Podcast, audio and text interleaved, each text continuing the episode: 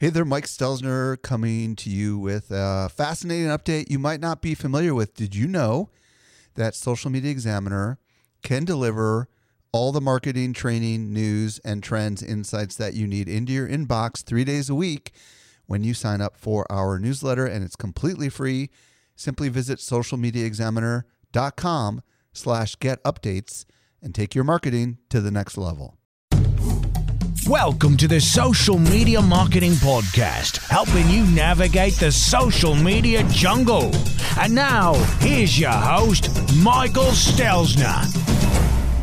Hello, Happy New Year. Thank you so much for joining me for the Social Media Marketing Podcast. I am your host, Michael Stelzner. This is the podcast for marketers and for business owners who want to know what works with social media. Very excited about today's show. Today, we're going to explore why so many of us fail to start. And we're going to do this with none other than Seth Godin, who is the author of the brand new book, The Icarus Deception, and the author of a million other books that you may be familiar with, like Tribes and Purple Cow. Also, what I want to do today is introduce our very first caller question. Fresh off the jungle trail, here's this week's social question. So, Robin has a question that uh, she recorded on our caller hotline. So I'm going to go ahead and play the question and then I'll go ahead and answer it. Hey, Mike, it's Robin Carlisle with robincarlisle.info here.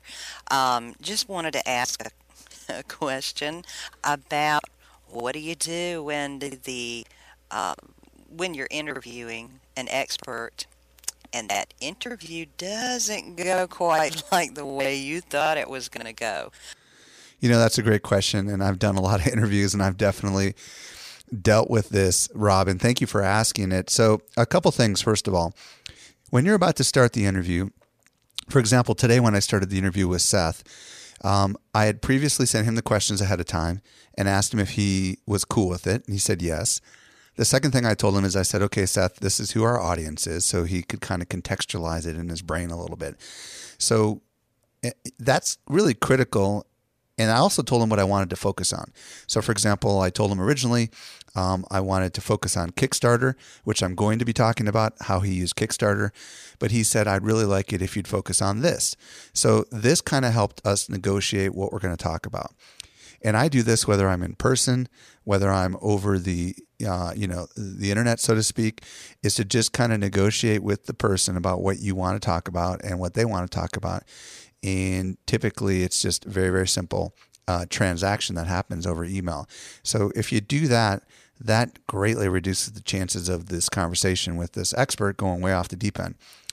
But the bottom line is you're always going to have situations where the person you're interviewing is going to want to talk about something perhaps that's off script. The first piece of advice is it's okay sometimes to just follow the flow and just go with it. But sometimes when you feel like it's gone down a rabbit trail, that's a trail you don't want to go down. The easiest way to get back on the main trail is just to say something as simple as, Hey, thanks for that. My next question is, and you just see how I acknowledged what the person said and then I transition quickly to the next question in a way that doesn't seem awkward or anything. So it's just thanks for that. My next question is, and that just allows everything to kind of go back on track. It's kind of like the equivalent of if you're talking to a person, putting your hands out in the air and drawing them closer together, which gets their eyes focused on you so that you can keep moving in the next direction. Well, thank you for that question, Robin. And I want to encourage other people to call in and leave your questions uh, on anything related to social media.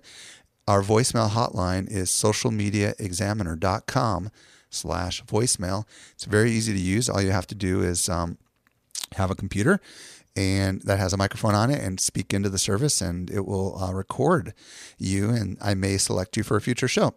Did you know that we can deliver awesome marketing info directly into your inbox? Simply subscribe to our weekly newsletter that comes out 3 days a week. You won't miss any of the updates going on in the world of social marketing. Visit socialmediaexaminer.com slash get updates. So, uh, with that, let's transition over to the interview with Seth Godin. To help simplify your social safari, here's this week's special guest. I am so excited to be joined today by Seth Godin. He's the best selling author of a number of books, including The Purple Cow, Tribes, Linchpin, and a ton others. He's also the CEO of Squidoo. And his most recent book is The Icarus Deception. Seth, welcome to the show. Thanks for having me. It's really a pleasure. So, today we're going to explore why people often accept their lot in life and fail to make a difference. And we're also going to talk a little bit about how you, Seth, used Kickstarter to fund the Icarus Deception. Um, but let me step back for a second and ask you what prompted you to write the Icarus Deception? Well, I've spent uh, more than half my life teaching, whether it was at the summer camp where I started um, or in various universities uh, or now through the informal kind of teaching that I do. And it is incredibly frustrating to me to see people who have bought into the propaganda of the industrial age. Uh, it was fine when it worked for them. It was fine when it enabled people uh, to hide and be happy at the same time. But now, everywhere I look, I find people who are frustrated at the same time that I see people who are leaving opportunities untapped. And I wanted to bring those two things together uh, in a manifesto, a rant that would hopefully shine some light on the revolution that I think we're living with right this minute. Can you just comment on the revolution we're living in right this minute a little bit? What is that exactly? Well, you know, the revolution of 1910 or 1880, the industrial revolution, is something we got taught about in social studies class, and everyone knows what it was. I don't think people understand the impact of it. You know, before 1880, there were no such thing as jobs. Uh, the unemployment rate was zero. Uh, people probably worked on the land, or they worked for their father, or they worked in the family business, unless they were the king. And the Industrial Revolution changed all that. And it also changed government and regulations and school and culture and society. And it invented the weekend and everything else. And we accept all that because it happened before we were born. Mm.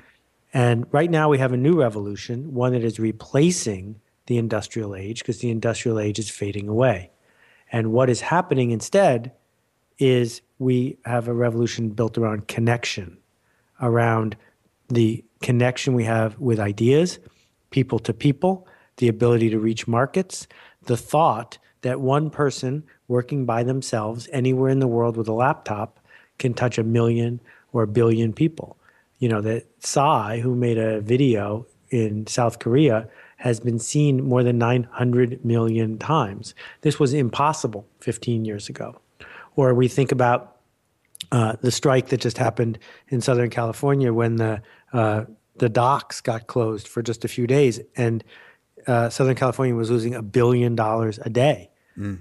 They weren't losing a billion dollars a day because the factories weren't working. They were losing the money because connections weren't being made.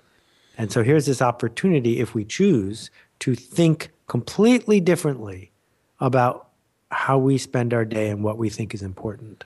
How long do you think this revolution has been going on, in your opinion? Is it something that's relatively now, or has it been going on ever since the invention of the internet? Well, I think that there have been uh, pockets of it for 50 years uh, that we see. You know, if you think about uh, the miracle of Visa and MasterCard, Visa and MasterCard are nothing but two pages of instructions about how banks should cooperate. Mm. Um, and it's the connections that create all the value not the piece of plastic. So this goes back a ways, but bit by bit, every industry is being transformed in this method. So when I wrote permission marketing 12 years ago, I didn't realize it, but what I was really writing about was a different way to make connection with people.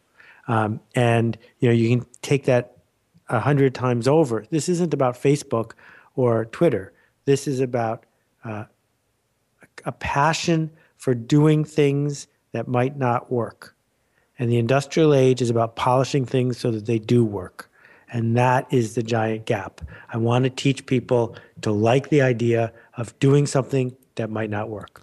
So, in your book, you talk about how the commonly told version of the Icarus story is no longer relevant. Can you share what's been left out? Um, the part about not going too low? Well, you know, all myths are true to the extent not that there are supernatural beings involved, but that they are about us. That myths have developed over thousands of years to talk to human beings about how to be our best selves. And the myth of Icarus involves his father Daedalus and Nic- and Icarus stranded on an island, and um, Daedalus fashions some wings for his son, and he says, "Put these on, but don't fly too high, because if you do, the sun will melt the wax and you will die." And then he says, but no one's ever heard this part because they took it out of the books about 80 years ago. He says, but more important, don't fly too low. Because if you fly too low, the mist and the water will get in your wings and you will surely perish. Mm. And the industrialists want us to fly too low. The industrialists benefit when we fly too low. And I want to, you know, ring a bell and say, wait a second, all of us are flying too low. We're in too much debt. We're settling for too much compliance. We're not making a big enough difference. Let's do something about that. And the something that you recommend people do is to make art, if I'm not mistaken. Can you clarify what you mean by that? Making right. art? So it's it's really easy to to sort of hide from this uh, about what I mean when I talk about making art because we think we're talking about I don't know Picasso or something. No, that's not what I'm talking about. Art is the work of a human being doing something that's never been done before to make a positive difference, an impact on somebody else. It's about a human being doing something knowing that it might not work. And so if you paint the same thing twice, if you're the second artist who puts a urinal into uh, a, Dadaist art exhibit, you are not an artist, you're a plumber. But the first person who does it, the first person who takes that chance, who extends themselves, who makes a story happen, that person is an artist. Why do you think a lot of people aren't making art and maybe never will? There's only one reason, and it has nothing to do with talent, and it has everything to do with fear and propaganda and being brainwashed. We are not taught to say this might not work. No one goes to fourth grade or eighth grade or college saying, Good news, I'm going to get to do something today that I'm not sure it's going to work. Mm. That that's not what our grades are about, and it's not what our coaches look for in our sporting teams, and it's not what we get judged on when we go for a job interview, right? That the question, "Tell me your biggest weakness," is a trick question because you're not supposed to have a weakness, right? Um, but in fact, artists are full of weaknesses, and artists are constantly failing. Picasso painted 100 amazing paintings, and he painted 9,900 not very amazing paintings. Ah. Um, and and so, uh, what I really am trying to point out to people is when you think about which podcasts you listen to, and you think about which blogs you read, or you think about which brand of computer you are coveting to buy, none of those things are things that were around a few years ago, which means that the person who chose to do it, someone like you, Michael, one day woke up and said, This might not work, but I'm going to do it anyway. I'm venturing to guess that a lot of the successful people in the world had a lot of failures before they got successful. And I'm just going to ask you, Seth, what were some of the things that you failed at that led you to this point? Well, you know, one of the books that I'm not selling that I made uh, for this season is called uh, This Might Work. And it's an 800 page, 19 pound uh, volume, the biggest book I've ever seen. But if you turn it over, the name of the book is really This Might Not Work. And the first three pages of the other side is a list of things I did that completely and utterly failed, including the time I was threatened with arrest by the vice president of AOL, uh, and the time that uh, I launched one book after another that didn't sell, or the 900 rejection letters I got in a row wow. when I started as a book packager. Um, the list goes on and on and on, and I'm proud of every single one of them. I wouldn't trade them in for a million dollars. What are you going to say to people that uh, are um, dealing with the failures right now? How, you know, in hindsight, what, or better said, what would you say to yourself going back in time after those 900 rejection letters, now that you know what you know about where you are today? You know, I, as I said, I wouldn't change anything because I'm glad I ended up the way I did. But wish, what I wish I knew is that everything's going to be okay. That part of what it means to make art is not to bet your house and every penny you have, because you have to have enough left to keep playing. That the game goes to the person who fails the most, but you don't get to fail the most if you get thrown out of the game. Mm. So it's about exposing yourself to emotional labor and risk. It's about connecting with people in a generous way and not beating yourself up when you're wrong. Um, because the kind of wrong I'm talking about is not the wrong of selfishness uh, or the wrong of arrogance. It's instead the hubris of good intentions. How long? How many failures did it take before you figured this out? I have I figured it out? I don't know if I figured it out. Well, you're teaching us, so either you're figuring it out as you go. I mean, yeah, you, you figured I, out how to use I your failure. I'm making all this stuff up, and if it doesn't work, bring the book back to the bookstore for a refund. um, you know, anyone who draws you a map has done you no favors because maps aren't worth anything if you're an artist. All you need is a compass. And so I'm not here telling people I figured it out. I'm here saying, here's a compass. That direction is north. Figure out a way to get from here to there. Well, it's the figuring out that's the privilege. One thing you have figured out is that failure is necessary. It seems, and and um, because clearly that has uh, led to the book and the risk. I'm guessing, but I could be wrong. Um, yes, I want that part I figured out, and I figured that out. Uh, let's see, Zig taught that to me in 1987 when I was 27 years old. Um, and we used to have a database uh, for all the ideas I had at my book packaging company. And there was fields for name, address, firm, phone number, because there were no email addresses. Uh, and then which project did we send them? And then right next to it, there was a checkbox that either had to say yes or uh, no for now. And so there wasn't a box for no. It was no for now. We haven't we haven't found out how to solve your problem yet, but we will. And this idea of no for now, that failure is not permanent, it is merely a lesson on the way to getting something useful done, uh, is something that I have known, is something I forget and need to be reminded of. And now I find myself in the role of the reminder. You spend a pretty significant portion of your book, The Icarus Deception, talking about actually the, the, the concept of what goes into art. And you describe seeing, making, and embracing the blank slate. Can you start with seeing and describe a little bit about what that is? Sure. So, um, you know, the, the bibliography for this book uh, is 30 or 40 or 50 books. So forgive me if I don't give the right credit, but it's in the book. Um, seeing means well, I'll give you an example. Clive Davis, one of the great music producers ever, um, could tell the difference between someone who was going to become Aretha Franklin and someone who wasn't going to sell any records at all. Uh, Thomas Hoving, famously celebrated in Blink by Malcolm Gladwell, could tell in a heartbeat if something was a 3,000 year old statue or merely a fake. Mm. Um, people like Fred Wilson and Brad Feld can look at a business plan and say, this one's got a great shot of working and this one doesn't. They see what you and I can't. And the way you learn to see is by practicing, by predicting, by writing it down. You know, if you want to be uh, really good at viral video, the way you do it is you look at videos before they come viral and you write down your prediction as to whether they're going to make it or not. And over time, you're going to get better at predicting because you're going to see the difference between right and wrong. You're going to see the opportunity. You're going to see what others are struggling with. So that's the first step. Now, it seems to me as if the second step is where everyone starts with the making, but they don't start with the seeing. Correct. You know, you go to art school and they don't spend very much time on step one, but they spend a ton of time saying, here's how you draw a circle, here's how you learn the technique. And having technique is silly if you don't know what it is you're trying to do with the technique.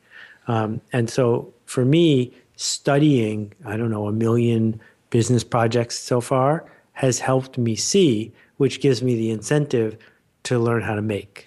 So, when, yeah, when, go ahead, and elaborate on the making component. What have you discovered?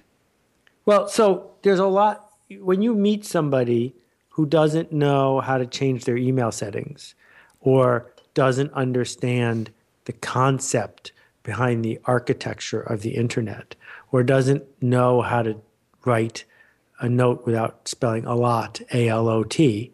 Um, this person hasn't learned how to make in their chosen field. Um, that having your hands on the tactics and knowing how to make what's in your head happen, whether you do it with your own two hands or hire someone, is critical.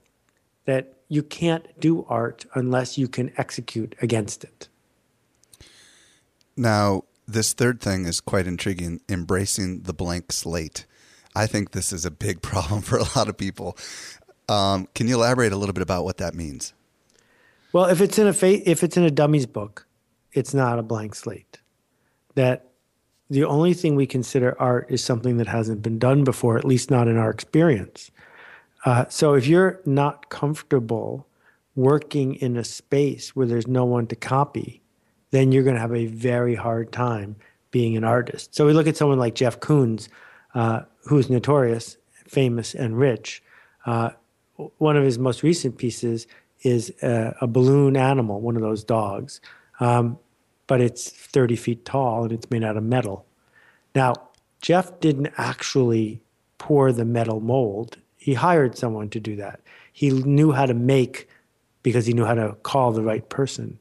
He knew how to see because the thing he chose to make giant worked when it was giant. He had an innate sense that if he took the simple, childish balloon animal that carries so much Proustian baggage and enlarged it and made it shiny and made it precious, he would have actually created a ruckus. And then the third thing he did was he didn't look around and say, Who else has made a giant balloon animal and how well have they done with it? Let me research this before I do it. Instead, he just did it. And he took advantage of the fact that he had found a niche, a spot within the world of fine art, and then he filled it. So, what does all of this mean to the marketer or the entrepreneur who's listening right now? All I'm trying to do is get you to ask a different set of questions. That most entrepreneurs are so focused on raising more money than their peers that they look to find all the magical steps and all the phone numbers and all the processes and dress the same way and have their PowerPoints be the same way. You know, I dearly love the guys at Techstars, but their rigid way of making everyone's PowerPoint look the same is a fear based thing, right? Um, and instead, what I'm hoping people will do is look forward to waking up in the morning and saying, you know what, this might not work.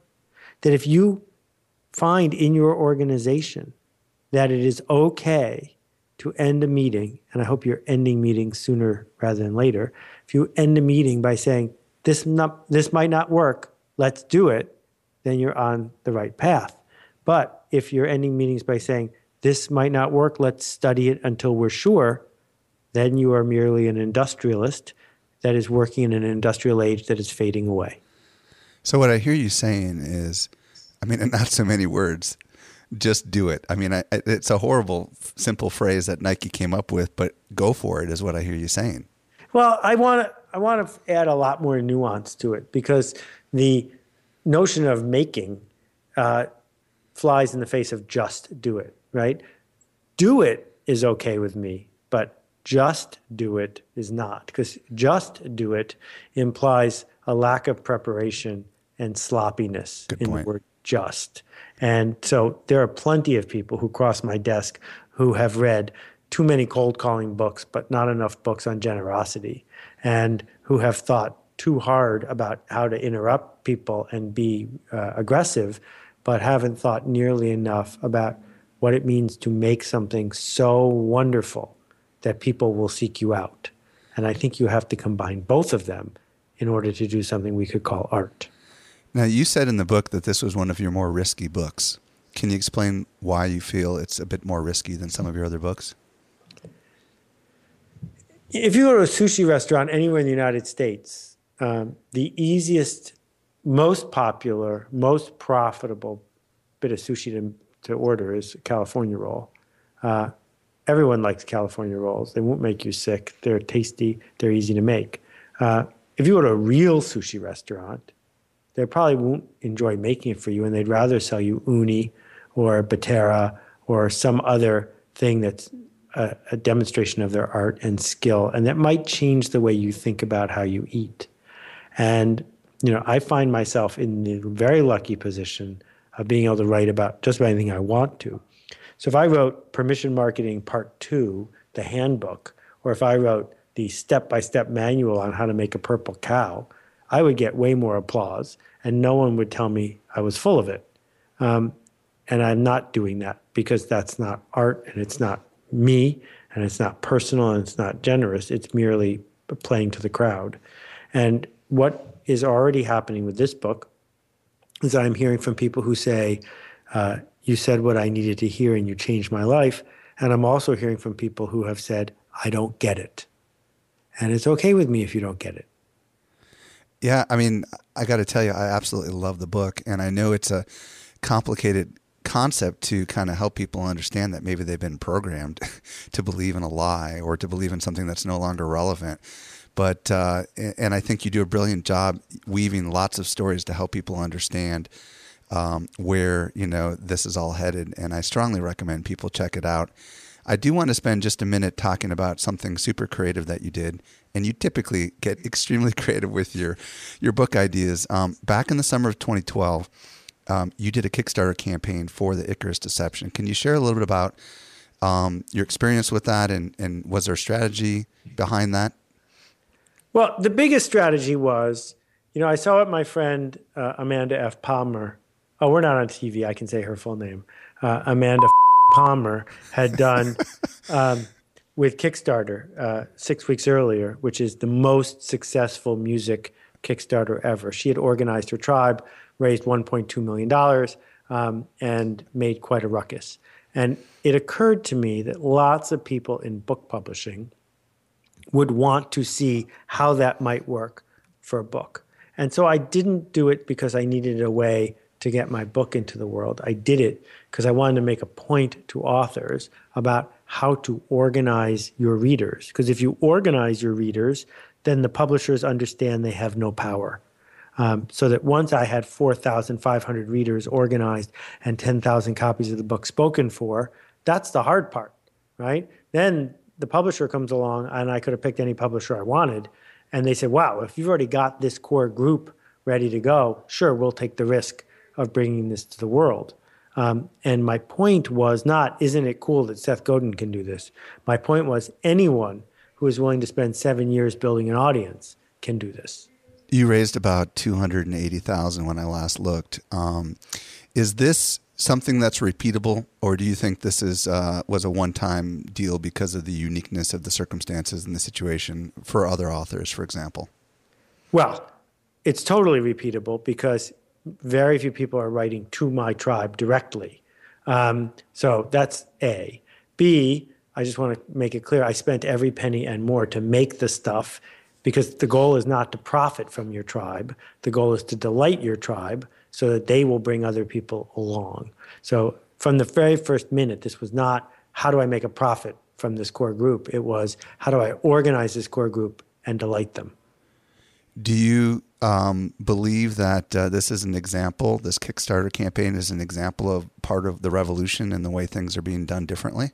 Exactly. You know, everything I try to do is self referential. One person, you know, I got the idea to do the Kickstarter campaign a day and a half before I did the Kickstarter campaign. Wow. Right? So one person by himself is able to reach a million people through a blog that I run for $20 a month. And uh, within three hours reach my minimum and within seven days sell out almost all of it without help from any industrial ventures, without taking any financial risk, just by pressing keys on a keyboard. And yeah, I'm an extreme example because I have diligently spent seven years delighting my core audience. And so no one's promising you that you get to be a, a successful artist tomorrow. What I'm saying is you can whine all day about the death of the industrial economy, or you can shift gears fast and start taking advantage of the birth of the connection economy. Seth, what's the main message that you hope people will take home from your new book? Uh, well, I guess. Uh, like, if there's one thing that you hope people do as a result of consuming your book, what would it be? If you take the cover off and look on the inside of the jacket, there's the sun. And it says right on top of it what I'm hoping people will do. It says, can you read it? Well, I don't have it in front of me, but I've memorized it. I think it says fly closer to the sun. There you go. That's what I'm hoping for. Well, Seth, I think that uh, your book has come out at a very good time. I think being a new year and everything, a lot of people are looking into the future and wondering what they're going to do. And I hope that it does inspire millions to be artists.